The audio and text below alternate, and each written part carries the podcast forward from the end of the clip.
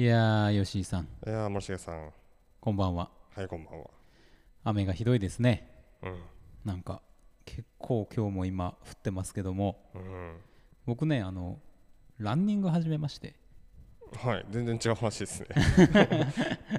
なるほど。あのー昨日いろいろちょっと始めますね、うん、雨の合間だったじゃないですか。はいはいはい。であのーちょっと前何日か前に、うん。ユニクロで上下靴下のランニングウェアを買い、はいはいはい。そしてあのースポーツゼビオでうん。ランニングシューズを買いはい。準備を整えてたわけですよ、はいはいはで昨日ここだということで、いうん。もう夜中ですよ。なんかもう11時ぐらいうん。にあの外に走りに出まして、うん。まあ、小1時間うん。ちょっと走るっていうのやったんですよ。はい。でねランニングって今まで本当面白さ分かんないなというふうに思ってたものだったんですけど、うん。意外とねいいですね。うん。なんるほど。で何を感じたかというとはい。やっぱね人間走れないと死ぬなっていうことですね。ほまあ僕ちょっとね膝があんまり実は良くないんですよ。で途中やっぱちょっと膝痛くなってきたりとかもしながらうん。こう走ってたんですけどうん。今襲われたら死ぬなと思って。うん。やっぱ走れないとダメだな。に逃げるっていうことができないとうん。ダメだなと思ってですね、うんなんかそこからまあ僕はあのすごいあのブラックミュージックプレイリストを聴きながら走ってたんですけど、はなんかこう心の中で湧き立つ生命力みたいなものを感じまして。うん。なるほどね。なんかあの坂をですねすごいこうダッシュするというか。下りですか？上りです。あ上りを。下りダッシュするの危ないんで、うんうん。やっぱちょっと。負荷かかるしね足うにん。うん。っていうのでちょっとまあもう本当ね運動しないとダメだなっていうのをちょっと最近よく痛感してたので、いやスケボーですよスケボー。スケボーやってますかスケボー？スケボーねもうこんな感じなんでできないですよ、なかなか、いやだからそうそうたまの晴れ間にしか今できないじゃなういですか、ん、昨日とかね結構チャンスやったんですけどね。そうですね、うん。まあ、僕も昨日ちょっと夜滑りましたけど。滑りましたか？はい、家の近所をねいやもうねもう1個ディスるのやめようと思って。うん。だその時の気分があるじゃないですか。うん。だからなんか10個ぐらい持ってたらどれかやるだろうみたいな気持ちで 今運動を増やしてる。なるほど。だからスケボーでしょ、うん。サップでしょ、うん。ランニングでしょあとソフトボールやってるんですよ今。ソフトボール、うん。ほうほうほう。2週間に1回試合があるんです。なるほとかねもうどんどん増やしていこうと思って。どなるほど。あと筋トレとかヨガとかどんどん増やしてうん。その時の状況でやれるやつをやるっていうことでトータルうん。運動してるっていうことにしよう。なるほど。なるほど、ね、もうなんかね物量戦略でいくことにしました。まあ、物量っていうか、まあ、種類を抱えてそう。まあ、どれでもできるようにしておくってことそうですね。そうそうなるほど。もうそれしかないなと思って。うんうんうんまあなんとなく健康を目指してね。うんなるほど。今年の夏頑張ろうと。そういう意気込みをこはい。こで表明した次第でございます。はいわかりましということで 参りましょう。たはいストックブラザーズザワールド。間 があれ？間ができましたね。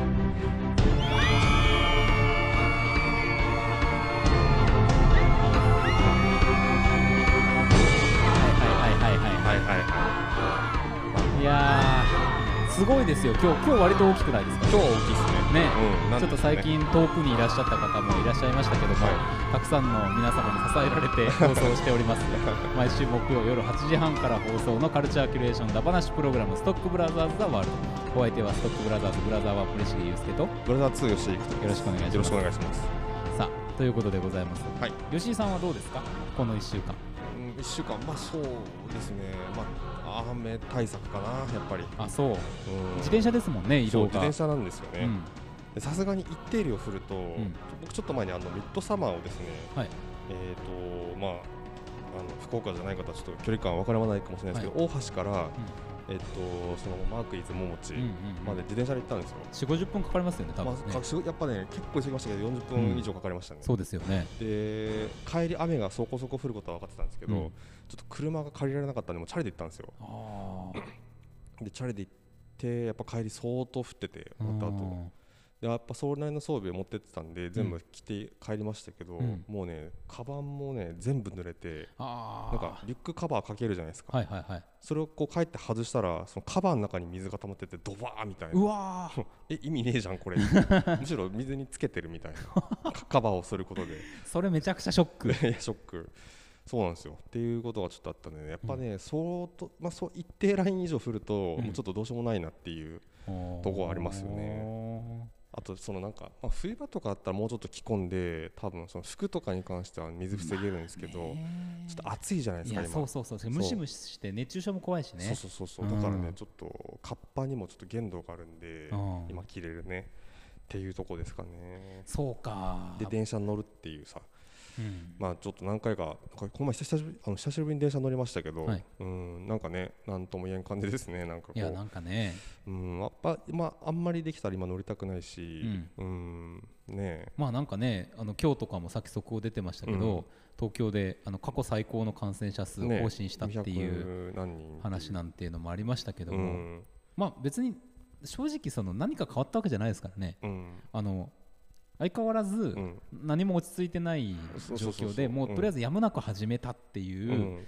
状況だから、そうそう。まあ見切り発車したっていうだけだからね、もううん。なかったわけじゃ全然ないんで、こっちで気をつけるほかないんでね、うん。それはね。そうそうそういやいやいやいやそうかそうか。結構大変だな自転車も。そうなんですよね、うん。なんかないかなと、まあ、ただそのさやっぱりいろいろ考えたんですけど、うん。やっぱこう雨を防ぐものをつけるとやっぱりこうなんていうんですか。あの風なんなんていうんですかね。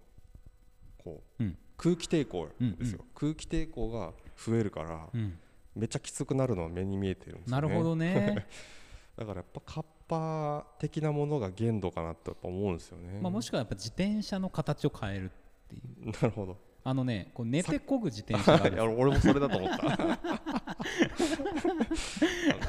上に向かって足をこう漕ぐスタイル、うん。あれでさこうベビーカーの蓋みたいの上からこう閉めて透明の。はいはいはい。たらさもう 車ですよ。車。こ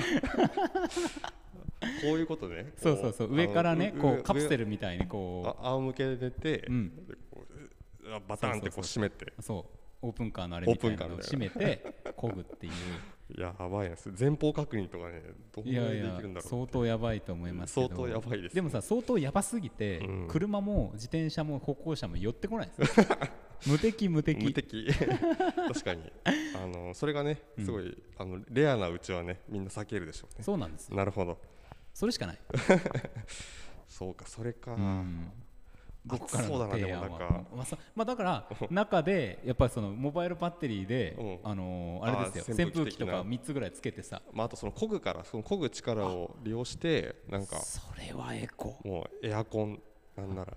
いいですね。エアコンも信号のたびにエアコンが切れる。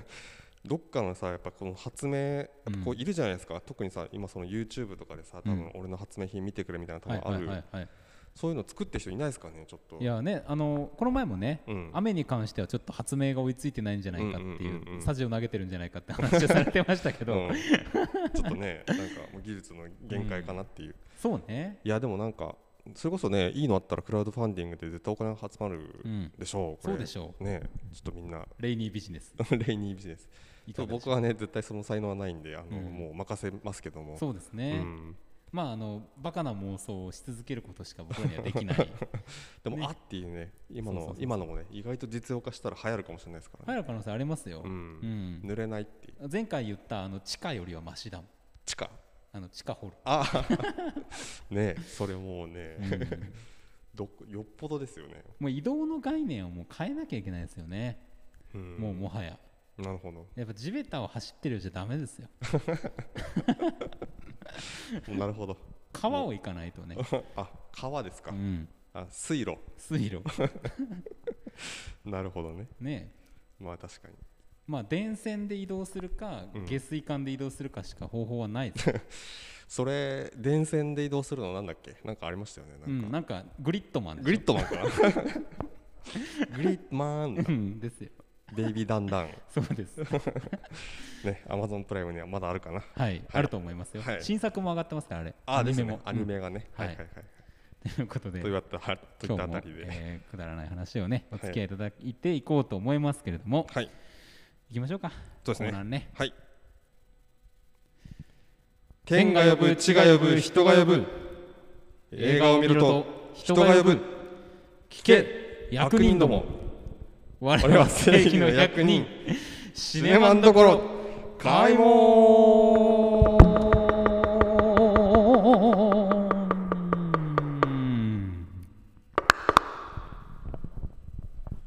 よいしょ。ね、いや役人から役人へ。役人から役人へなんか。今日ちょっとね、うん、僕なんか浮ついてる感じがします。なかったんですか？いやないです。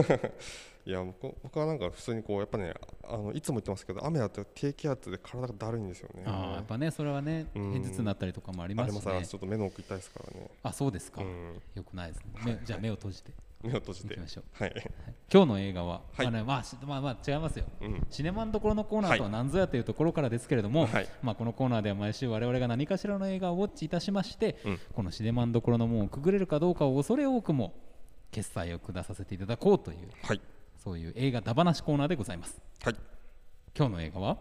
ハチドリ。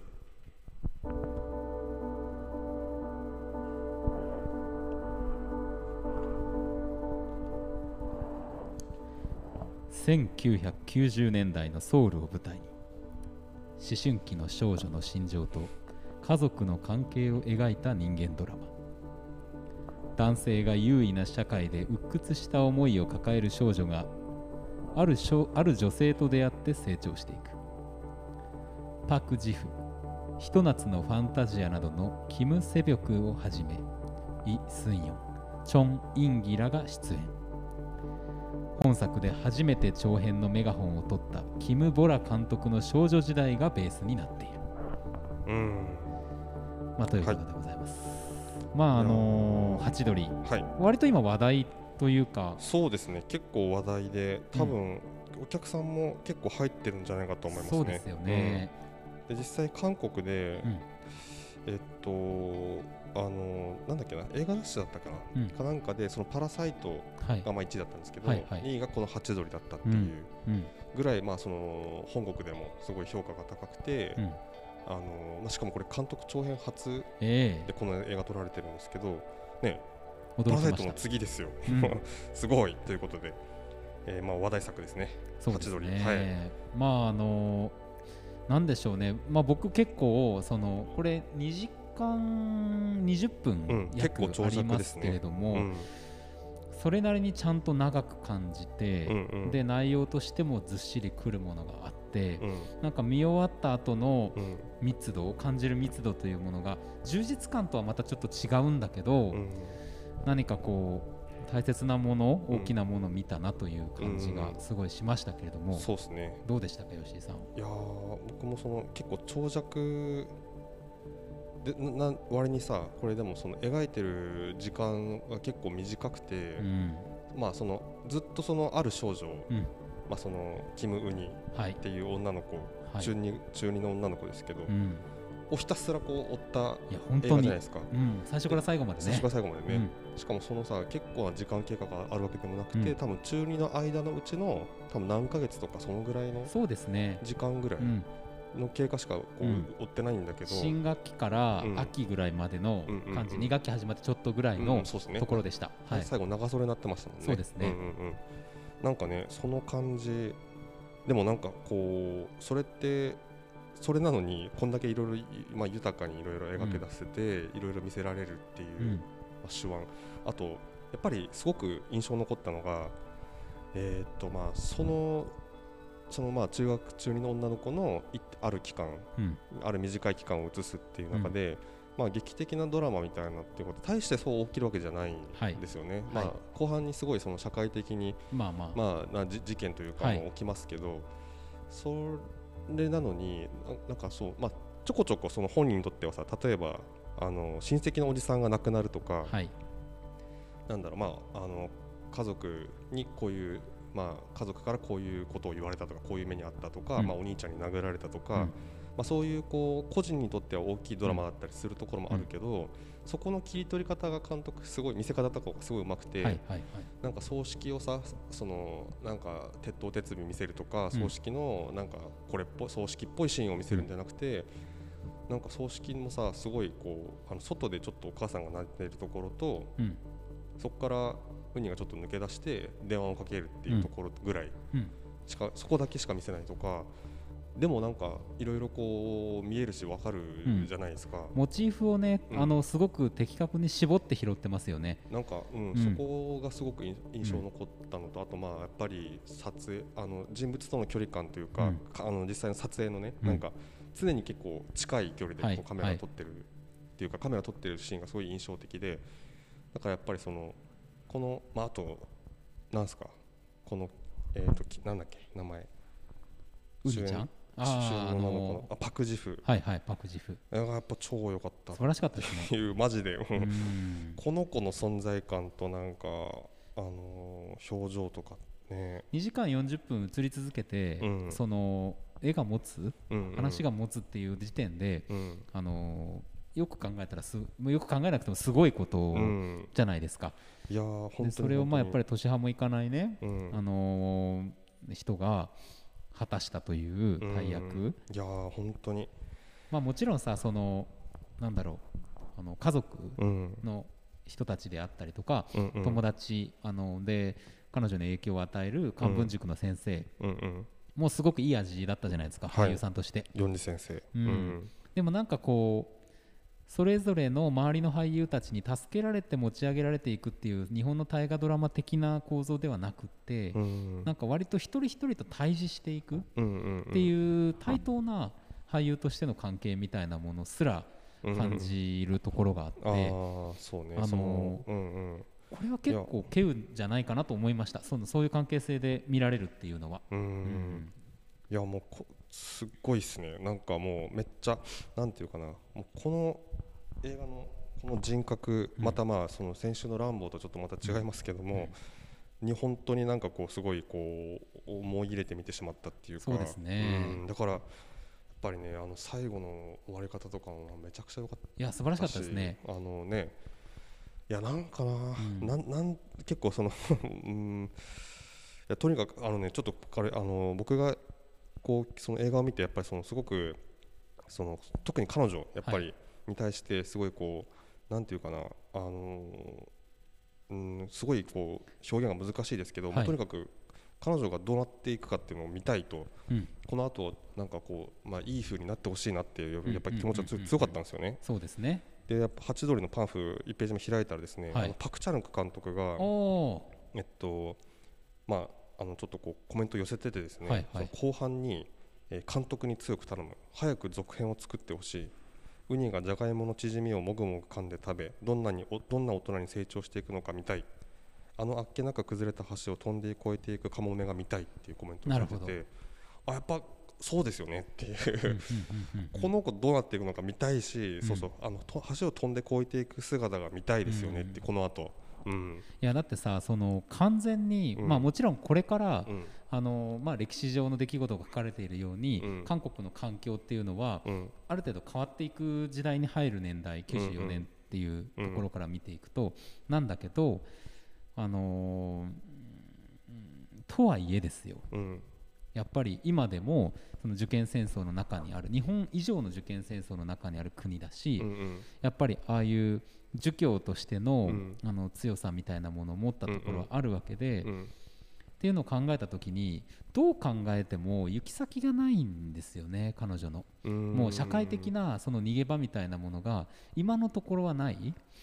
でもこれをあの子であれば何か乗り越えていくということがありえるんじゃないか。なんかそういう一つの最初の種になるようなものを獲得したというのが、うん、あの最終盤に多分3回出てきた、えーと、胸から上胸から上の、うん、そのもう真正面から撮ったカット、はいはいはい、あの3回すごく大事なところであの初めて先生と外に出て、うん、えっと、なんかちょっと話した後と、うんうんうん、あとそのなんだっけあの実際に。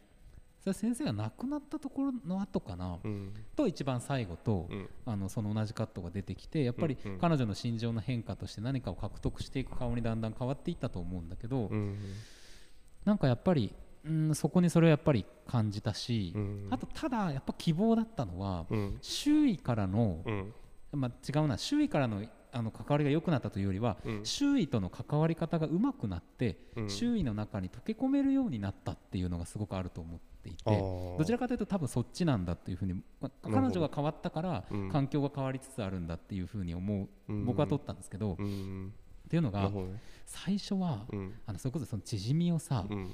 あの何？冷凍庫冷蔵庫入ってるから食べといてって言われてなんかもううん。10枚ぐらい重なってるやつをむしゃむしゃ食ってたのが、最後はさお母さんがその場で焼いてうん。1枚だけ渡して食べるっていう、そのでやっぱりあの量みたいなものから質というか関係性の密度みたいなものに変わっていくわけじゃないですか、うん。僕あのねやっぱさ終盤の縮み食うシーンでうん。うわーっと思ってちょっとなんかうるっときたんですけど、うんうん。でよく考えてみると前半ってすごく教室でいっぱい人がいるうんうん。シーンがあったり、うんうん。あのね、葉っぱがねやたらと映ってるんですよ。うんうん。大量の葉っぱがブワーって画面の端に映るみたいなのとか、はいはいはいレンガあえてレンガがブワーってあるとこが映るとか、うん。あのだ団地みたいなとこのうんうん。がいっぱい映るとか、うん。なんかね大体可能な存在みたいなものとかうん数がたくさんあるみたいなものっていうのをうん。なんかことさらに印象づけるような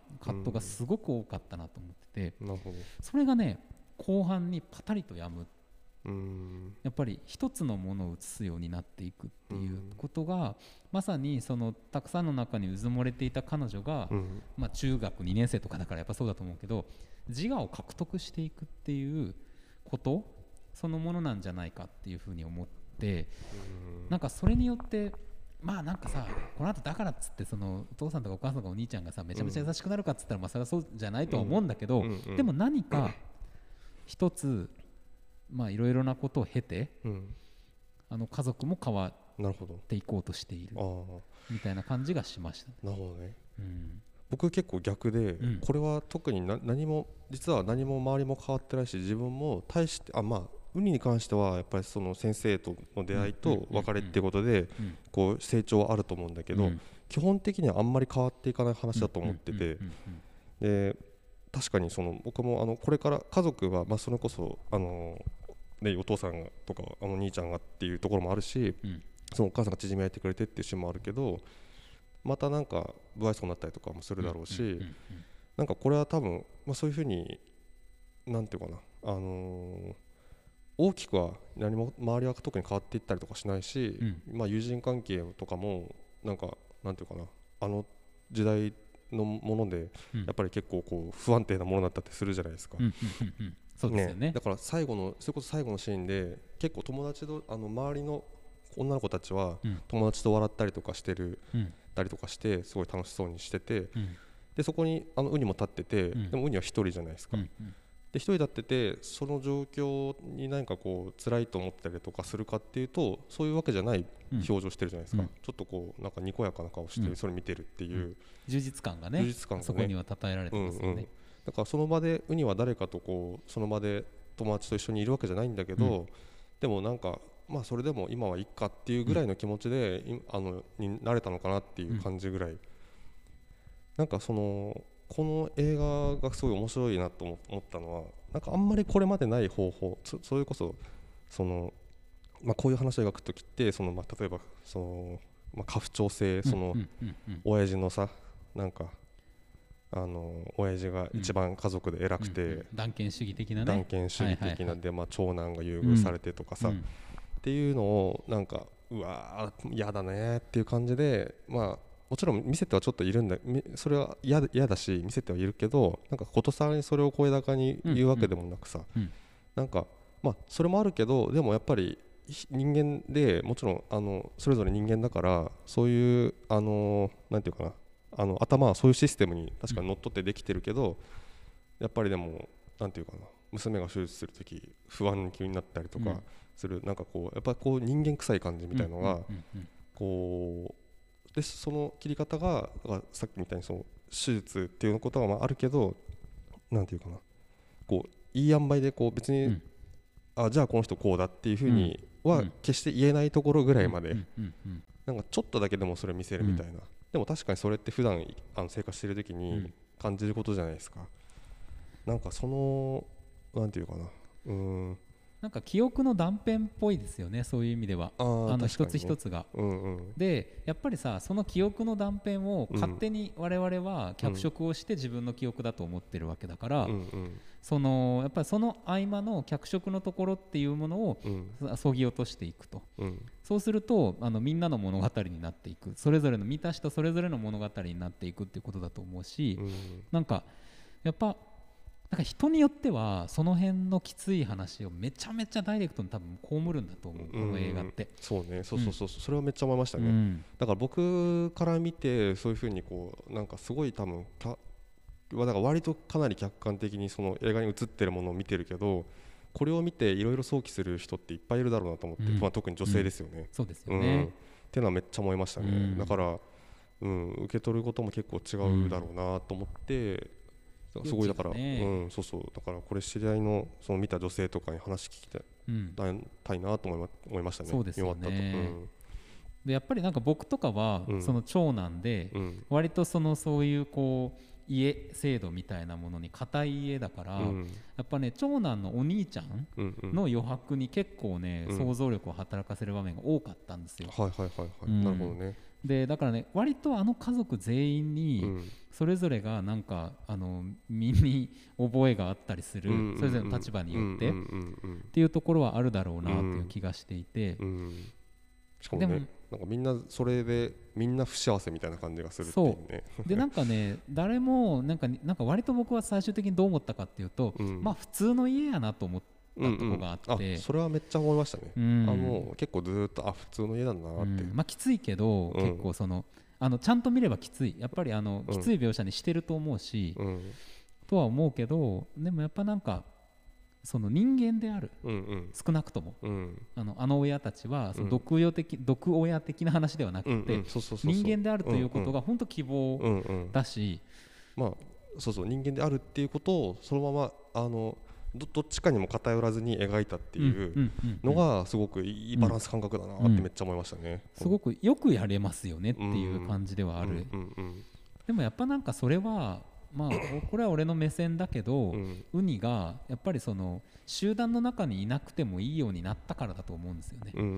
やっぱりその誰かとつながっていないときついっていう状況から一人でいられる状況になったからうん。家族の中で居場所があるんだと思うしうん。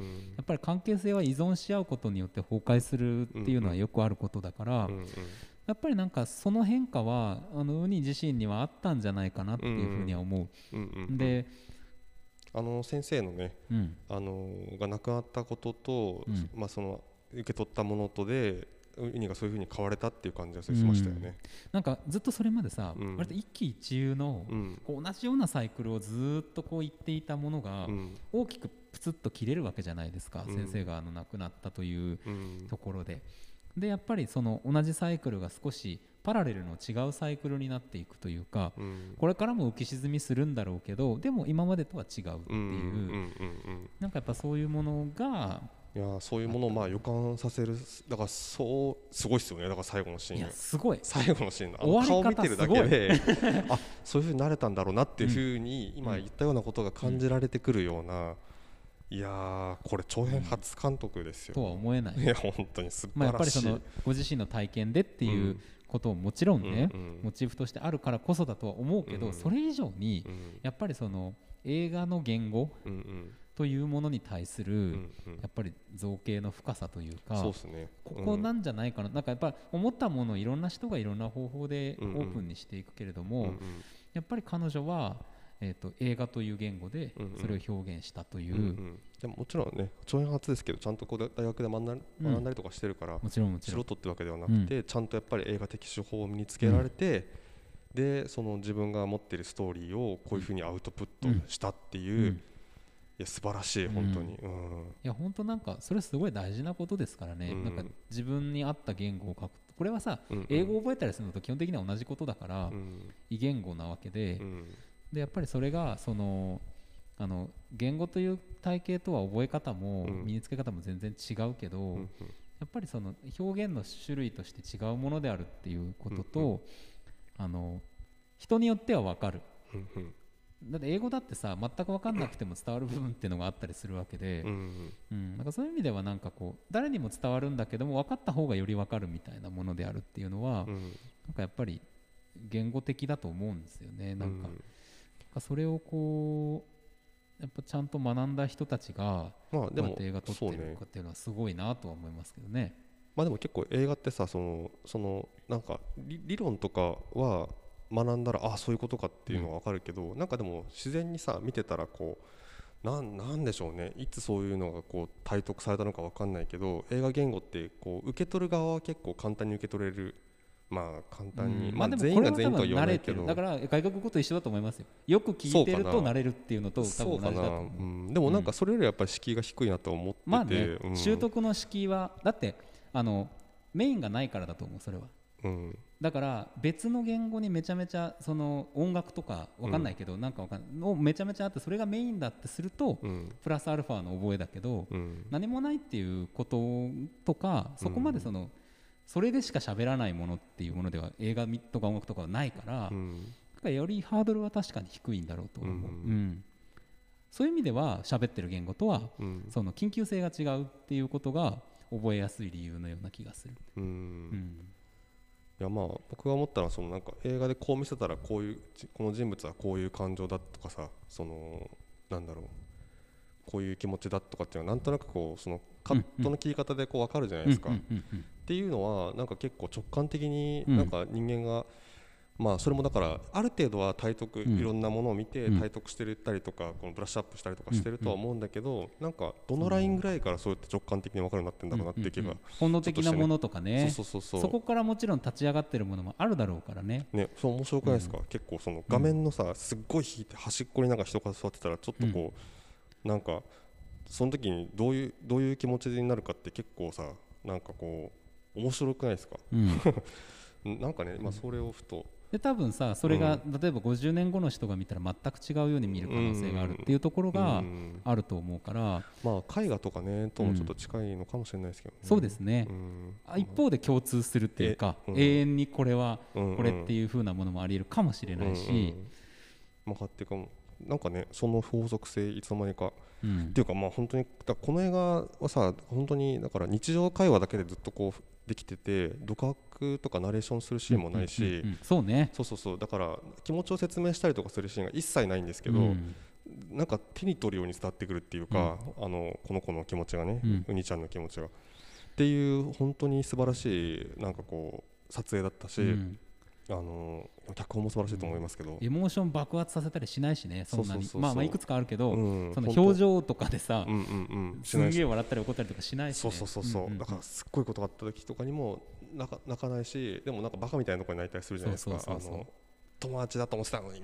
まあ、バカみたいに言ってたも 本人にとってはね、まあ、そうそうあれだっていうのはめっちゃわかるけど。その深刻さはね、うんうん、いやまあなんかよやあれはもう本当やっと切れたなと思って、うん、そうそうそうそうね。なんかずっともどかしかったから、まあ、俺もなんかねうわって、うん、この子のお父さんはあの何々商店街の持ち屋ですみたいな、うん、万引きした時にね。やばっと やば。でも後でさそれ理由聞いたらさなんかあの時殴られるかと思って怖かったからっていう、なるほどな、まあ、彼女の、ね、彼女には彼女のね。いるそのものとのってことはあるけどだからといってあの 友達の家を言うなとは思ったけどね。まあねまあね、うん、まあでも本当そのあたりは、うん、あの丁寧ですよね、うん、カメラがさぬるっとしてるじゃないですか割とこう、なんかそれと同じぐらいのスピードで、彼女の心情自体もこう移行しているような気がして、うん、うん、なんかうんっていうなんかなんか本当僕途中多分3分の2過ぎたあたりで一回すんごい睡魔が来て、うん、あ寝るぞこれと 思ったんだけど、結局寝ずにそのままずるずるいったっていうかなんかねずるずるいったって感じだったんです。僕。最後まで。なんかねずるずる見てるなと思いながらずっと見てる感覚があってだから最後ある種なんかこう解放されるのかなと思ったけど解放されず、うん、そのまま引きずらされて今まで来てるみたいな感じに捕まっちゃってますね 完全に。うん。いやこれはなんかでも本当見方が本当にいっぱいあるんじゃないかな。うん。いっぱいあると思います、うん、あのあの映画がこう見ろっていうあの押し付けをかなりしてないので、うん、うん、本当に。あお父さんのさあのなんか多分なんか流れ的には、うん、なんかスーツ着てるし、うん、なんかどっか女と会いに行くんだろうなみたいなでなんか社交ダンスかなんか練習してるじゃないですか、うんうんうん、部屋で、うん、下手な言い訳のとこね。そうそうそうでそこにウニが帰ってきちゃってみたいな、うん、いやあのテニスの練習だから、みたいな。なんやねんっつって。下ネタかなと思いました僕は。下テニス、うん、あべ。いや違う違う違う。やっぱねテニスって言うんですよ。あそうなんですか、うん、そういう隠語があるんです。あそうなんだ。それかなと思います とかねなんか何箇所か結構ねちょっと面白いシーンがあったんですけどね、うん、うん、いやあと、あの病院の先生良かったですね。いやあの人ね診断書ね。いるなら言え言えるなら言えっていう、うん。ああでもそういうなんかさあんまりそんなにこの人その先生とはさ仲いいわけでもないしその病院にかあの来てる時に何回か顔合わせたくらいだけどああいう人の存在が結構さあの日々生きていく時に支えになったりするじゃないですかなんか。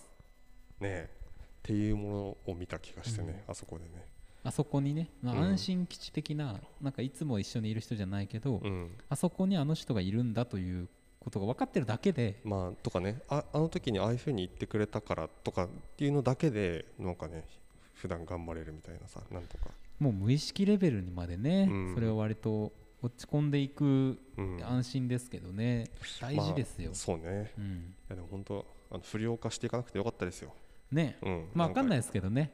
今からかな今からぐれるかなっていう気も僕はしなくはないけど、ね。うん、やっぱりこれだけの経験をしたから悪いことができると思うんです。よ、まあ確かに、これをしたしてそのしてしてるのとしてないのとでは、あのジオン先生に合ってるのと合ってないのではぐれ方も違うでしょうね、でやっぱりなんか不良とか言われてるけど、別に不良じゃないじゃんっていうことだと思うんで、それをこれからねバンバン表明してでちゃんと不良を超えて、その自分の生き方を獲得していけばいいんじゃないかって僕はすごい思って、そうそうそう。その不良ってとはちとさそのあの不良って言われることと不良であることって別じゃんか。別々別で不良であることの方に寄っていくそのぐれ方ってあるじゃないですか、いわゆる不良っていうふうに言われたいからグレるみたいな。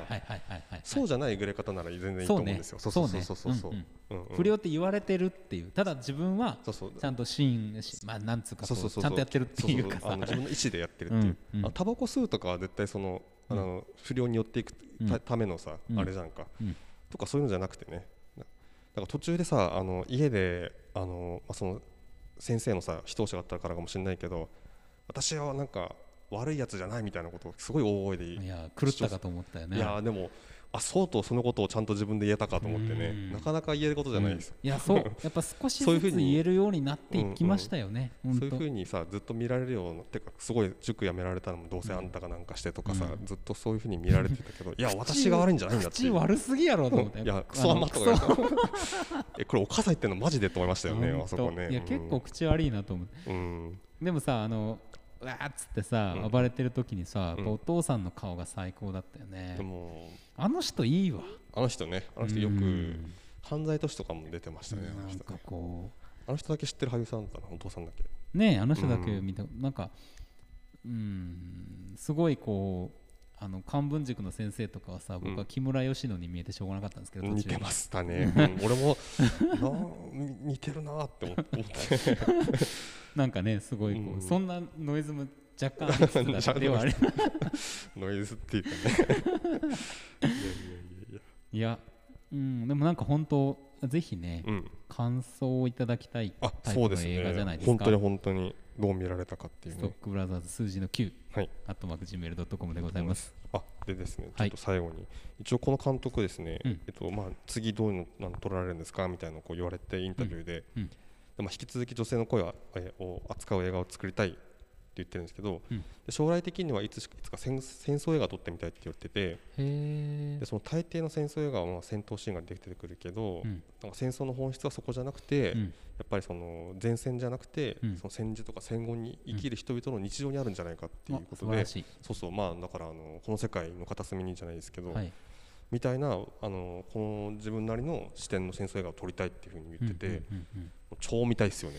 いややっぱりなんか この監督が撮る戦争映画。どう撮るかっていうさ、うん、当然さ我々が住んでるこの日本というのが不可分におそらく出てくるでしょうから、うんうん、あそうですね。なんかやっぱりそういう意味でも見たい、うんうん。うん。まあ、とかそのね南北戦争になるのか北朝鮮と。ね。あそうね、うんうん、そっち側の話っていうことも当然あるわけか、うん。うん、なるほどね。いや確かにな。今後すごい期待じゃないですか。いやですね。はい。また素晴らしい監督が韓国に現れた。いまたあとパク・ジフすごいと思います。ね、うん、いや本当にねあのパク・チャンク監督がコメントしてたみたいになんかその強く続編作ってくれってめちゃくちゃ本気で思うというよりは続編というかその続きが本当に見たくなるぐらいの気持ちですみたいな感じですね、うん、うん。うん、本当に彼女のあの幸せを願っていらばかりというか、うん、願ってやみませんという感じですね。ね本当に、今後のね。まあ一番出世しますよ、あの家族で。ね、間違いなく。本当に。兄ちゃんはもう多分1年後ぐらいにはさ、多分ちょっと難しいだろうからね。難しそうでしたね、確かに、なんかそういう時のまた家族のこうアンバランスというか、いうのもみたいな、うん、みたいですね、うん、まあもちろん違うモチーフでやってくれるでしょう、うんうん、なんかそんな感じがする、うん、彼女の人生監督の彼女の人生自体が続いているから、うん、やっぱりいろんなところにそれが見られるといいなと、うんうん、そんな一作目ってとこですかね、うん。はい。素晴らしかった。素晴らしかった、ということで今日も参りましょう。はい。決済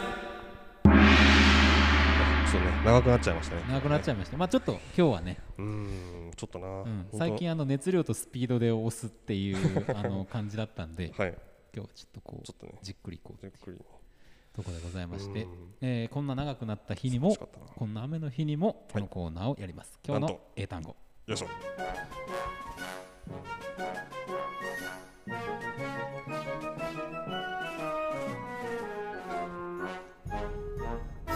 今日の英単語。よいしょ。このコーナーでは毎週ネット上にゴロゴロゴロゴロ落ちている英単語たちを一つ一つ丁寧に拾い集めては学びましょうそんな英単語コーナーでございます。はい。ね、はい、えー、時間がないというのにゆっくり時間をかける。たっぷりとしたまでね。これなんかちょっとひょっとしたらやったかもなと思う今日単語なんですよ。うん。覚えてるかな？えっ、といいですか、はい、今日の単語こちらです、うん、インプレメントうわやったような確かに気もするけど全然わからんな。ねもう我々もさ 80ぐらいやってるから、ちょっとあれですか、インプレメントインプレメントやってないかな、うん、インプレメントなんだろう。インプラントとかじゃ全く関係ないです、ね、ああでもねなんか意味はそっちにつながっていくなって気がします、なんかこうウェル的な、うん、あそこは関係ないです。じゃあ関係ないわ、はい、確かにプラントとは関係ないです、うん、そうか。インプレメントインプレメント意味はですね。改善。あもっとね、うん、ただそこにあるあそうなんだ。感じです。道具。用具器具。手段あとねこれいいですよ、うん、手先っていう悪の手先ですね、えー、ということはありますけども、えー、では今日の英単語参りましょう Repeat after me、okay. Implement Implement Implement Implement One more time OK OK Implement Implement ということでございました。はいはいはいはい。笑いをねこらえながら参りました。さあまあ来週ですよ。はい。えっと今週末はですねウェーブスわ来た。はいあの「イットカムザットナイトの監督の新作。はい。あとですね透明人間ですね。わわわわ来ましたね。怖そうあれ。もう。まあこのどっちかかなっていう感じですかね。そうね。うん。世間的には結構ダークナイトのね IMAX 公開とかも割とこうそうそうそうそう注目集めてるみたいですよいやちょっとね、あの過去作も含めていろいろやってるから、なんとか行きたいんですけどね、なかなか週に1回ペースになっちゃってるけど、まあでもね、結構、まあ、あのいい感じでいい映画見れてきてるんじゃないでしょうかね。KBC もね、あはい。警備してもらいますはい。